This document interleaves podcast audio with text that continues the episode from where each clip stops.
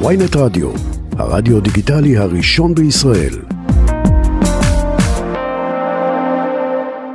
שלום לחבר הכנסת חילי טרופר, המחנה הממלכתי, בוקר טוב.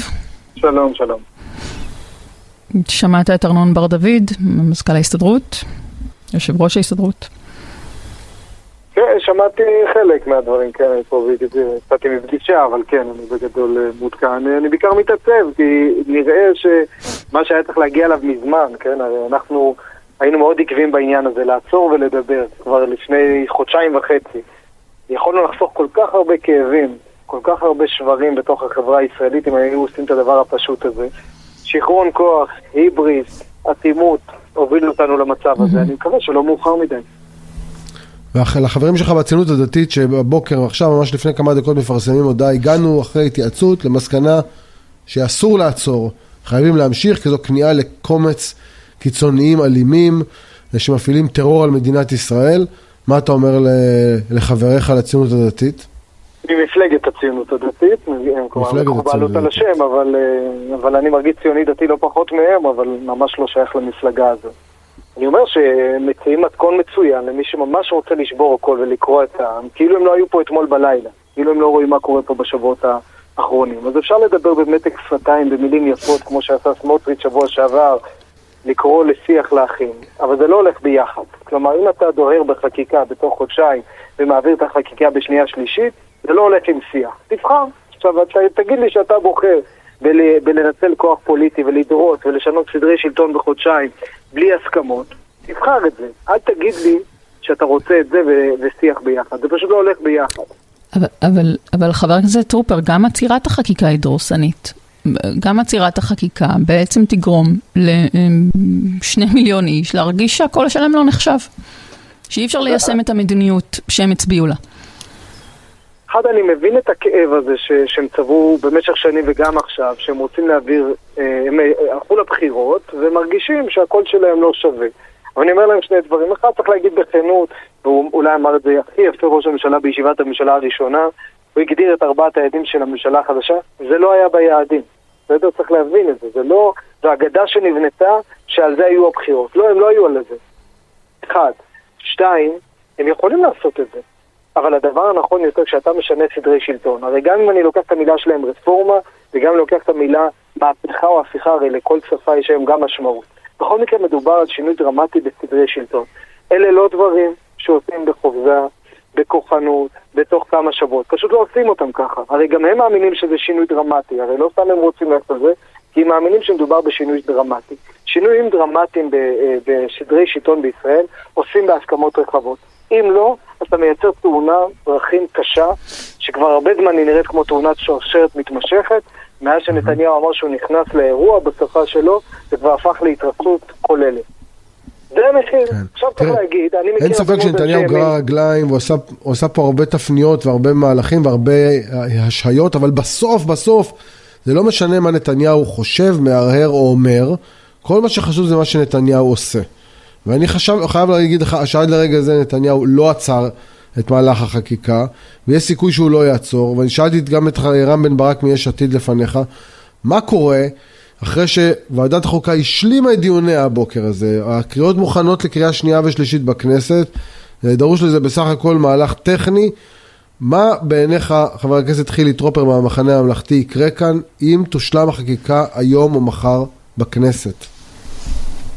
אז אני אגיד כמה דברים. קודם כל אני אשלים רק למה שדוריה שאלה על הציונות הדתית. אני חושב שיש הרבה מאוד, אני מכיר אותם, זה כולל בתוך המשפחה שלי, אנשים שבעד הרפורמה וחושבים שהמחירים לא שווים. כלומר צריך לדעת שגם בציונות הדתית, לא במפלגת הציונות הדתית. לא, לא שאלתי על הציונות הדתית אגב, זה לא מסגור שעשיתי. שואלת בכלל על מצביעי הימין, יש הרבה נכון, ליכודניקים שמעוניינים ברפורמה הזאת, ויש גם לא ליכודניקים שמעוניינים בה, כן? נכון, ואני אומר להם, אני, אני מבין לגמרי את הכאב, ולכן אני, אני בעד הידברות, זה תקפיד זה לא רק כאב, זה התחושה הזאת שבסוף האליטות לא נותנות לימין לבצע את, את המדיניות שלו. זה, זאת אני, התחושה, אני ולכן גם אם תעצר החקיקה, גם אם תיגנז, תהיה פה חמיצות אדירה של המון המון המון אנשים בעם הזה. לכן אני חושב שחייבים, ופה גם אני עונה לאודי, להיכנס להידברות, להגיע להסכמות רחבות. אני לא רוצה להכריע על האפס את הצד השני. אם בסוף האירוע הזה שני מיליון אנשים שמצביעי ימין, כמו שאמרת, שוכבים פצועים על, על הכביש, גם אני מדמם. אין לי את הצורך הזה להכניע בנוקאוט צעד אחר, אני חושב שכולנו צריכים להשתחרר מהתשוקה הזו להכניע לנוקאוט. לכן הצענו את הדבר הכי פשוט, הסכמות כדי, רחבות, לדבר, כדי להגיע להסכמות. וברור שאם אני נכנס לחדר ורוצה להגיע להסכמות רחבות, כל אחד צריך לעשות תנועה, נכון? הרי אם כל אחד יישאר במקום שלו. היה כן. פה צעד פוליטי שניסה להכניע בנוקאוט את הצד השני. מתברר שהמחיר של הדבר הזה זה שבר אדיר, חברתי, ביטחוני, כלכלי ובעיקר קרע בעם. עכשיו, מה צריך לעשות לשאלתך, אודי? קודם כל, לכן אני מאוד זהיר הבוקר, כי נתניהו עוד לא דיבר, ואנחנו מזהים שאצלו הכל יכול להיות, פתאום בן גביר יכול לקחת אותו לצד שני. לכן בואו נבדוק אותו במעשים. אם אכן תהיה עצירה מלאה, מיידית, בלי טריקים ושטיקים, כי אנחנו מכירים את נתניהו, באמת עצירה מלאה, נוכל לייצר אה, אפשרות להידברות במטרה להגיע להסכמות רחבות, כדי לא לקרוע את העם הזה. זו המשימה אבל של אני שואל כולנו. אותך שאלה אחרת, מה קורה אם הוא ממשיך לחקיקה? מה קורה אם נתניהו ממשיך, מעביר את החקיקה הזאת בשני, ב, ביום ומחר, זה ימים, אה, ימי כנסת, אה, עד יום רביעי יש להם את הזמן, הוא מעביר את החקיקה, משלים אותה, מצביעים עליה 62, 63, 61 אה, חברי כנסת מהקואליציה. מה קורה? קורה, אחד, סכנה ברורה, מחש... מוחשית ומיידית לביטחון ישראל. זה ניסוח של שר הביטחון של נתניהו, הוא עדיין אגב שר הביטחון שלו. ודברים שאומר יושב ראש ועדת חוץ וביטחון, זה די מדהים. כלומר, אנשי הביטחון הכי בכירים של נתניהו אומרים שאנחנו, המשך החקירה משמעותה סכנה ברורה, מיידית ומוחשית לאזרחי ישראל כולם. החקיקה, יצא להם- לך, יצא לך פרויד, אבל זה החקיקה, לא החקירה. כן. חקיקה, סליחה. כן. אה, המשך החקיקה, זו המשמעות שלה. וברמה הביטחונית, ברמה החברתית זה קרע בעם שמאוד יהיה קשה לאחות אותו. אנחנו רואים איך נראה הלילה האחרון. זה השבתה כללית, אנחנו שמענו עכשיו את ארנון בן דוד, אני מבין שגם יפה בן דוד הצטרפה, מועצת התלמידים, האוניברסיטאות כבר שובתות. כל ובוטלו הזה- כל ההמראות מנתב"ג, אנחנו מתבשרים עכשיו, אה, סגירת המדינה, המדינה סגורה. זה המדינה. סגורה. עכשיו, אני חושב שלשאלתך, אה, דוריה, זה כבר לא אליטה. אני, Mm-hmm. לשים, לשים את ההסתדרות כאליטה נשמע לי קצת מוזר. לשים את המוני האנשים שיוצאים כבר 12 שבועות ברציפות כאליטה, Mm-hmm. נשמע לי קצת לעשות לעצמנו חיים קלים. עכשיו, זה לא שאני לא מבין את הטענה שם, אבל ממשלה חייבת להפסיק להתקרבן. המ- המשמעות של, של המהלכים שלה, ובאמת זה הרבה מאוד תחומים, בסדר? זה מלמחוק את חווארה, דרך להשוות תקציבים לילדים שלומדים, גם מי שלא לומד ליבה, מכספי משלמי המיסים. יש פה הרבה מאוד מהלכים ששיאם אולי הרפורמה המשפטית. זה, זה שיעור גדול לכולנו על המחיר כן. של היבריס, ואני אומר את זה גם לעצמי ולאנשי המחאה, הנה, אני אגיד לכם בכנות רגע. אני אומר את זה לכולם, כן. צריך להיזהר מלהסתנוור ולהתאהב בכוח ולהתאהב ברגע הזה שאתה למעלה. זה מסוכן לכולנו. הדרך היחידה להחזיק פה ביחד זה שכולנו ננמיך את הלהבות, זה אומר כמובן עצירת חקיקה, ואחר כך לנסות ביחד להגיע להסכמות רחבות. כל דבר אחר הוא מתכון להפסד של כולנו. אין מנצחים בסיפור. אבל אפשר להאמין עוד למשהו? זו השאלה. תקשיב, בסוף, הרי בסוף כל הדברים האלה מבוססים על איזושהי הבנה שיש איזה ביחד משותף. אה, כשה... כשה אה, הקריאות הפוליטיות כל כך הקצינו, דווקא על ידי הפוליטיקאים, אתה יודע, אתה חושב על חברי הכנסת בליכוד שאיתם צריך להגיע להסכמה על חוקה, אחרי דברים שאמרה טלי גוטליב, ודודי אמסלם, וההתבטאויות של משה סעדה, ובנימין נתניהו בעצמו על כל המהלך אבל הזה.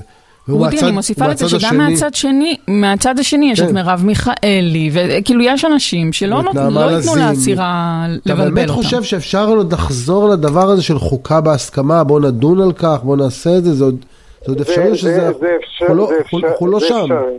אה, קודם כל זה אפשרי אם, אה, אם רוב הציבור הישראלי ובעיקר נציגיו בכנסת יתעלו לרגע הזה. כנראה שאם תיתן לאהוד ברק, יאיר גולן, אה, טלי גוטליב ומשה סעדה לכתוב חוקה, זה לא יקרה.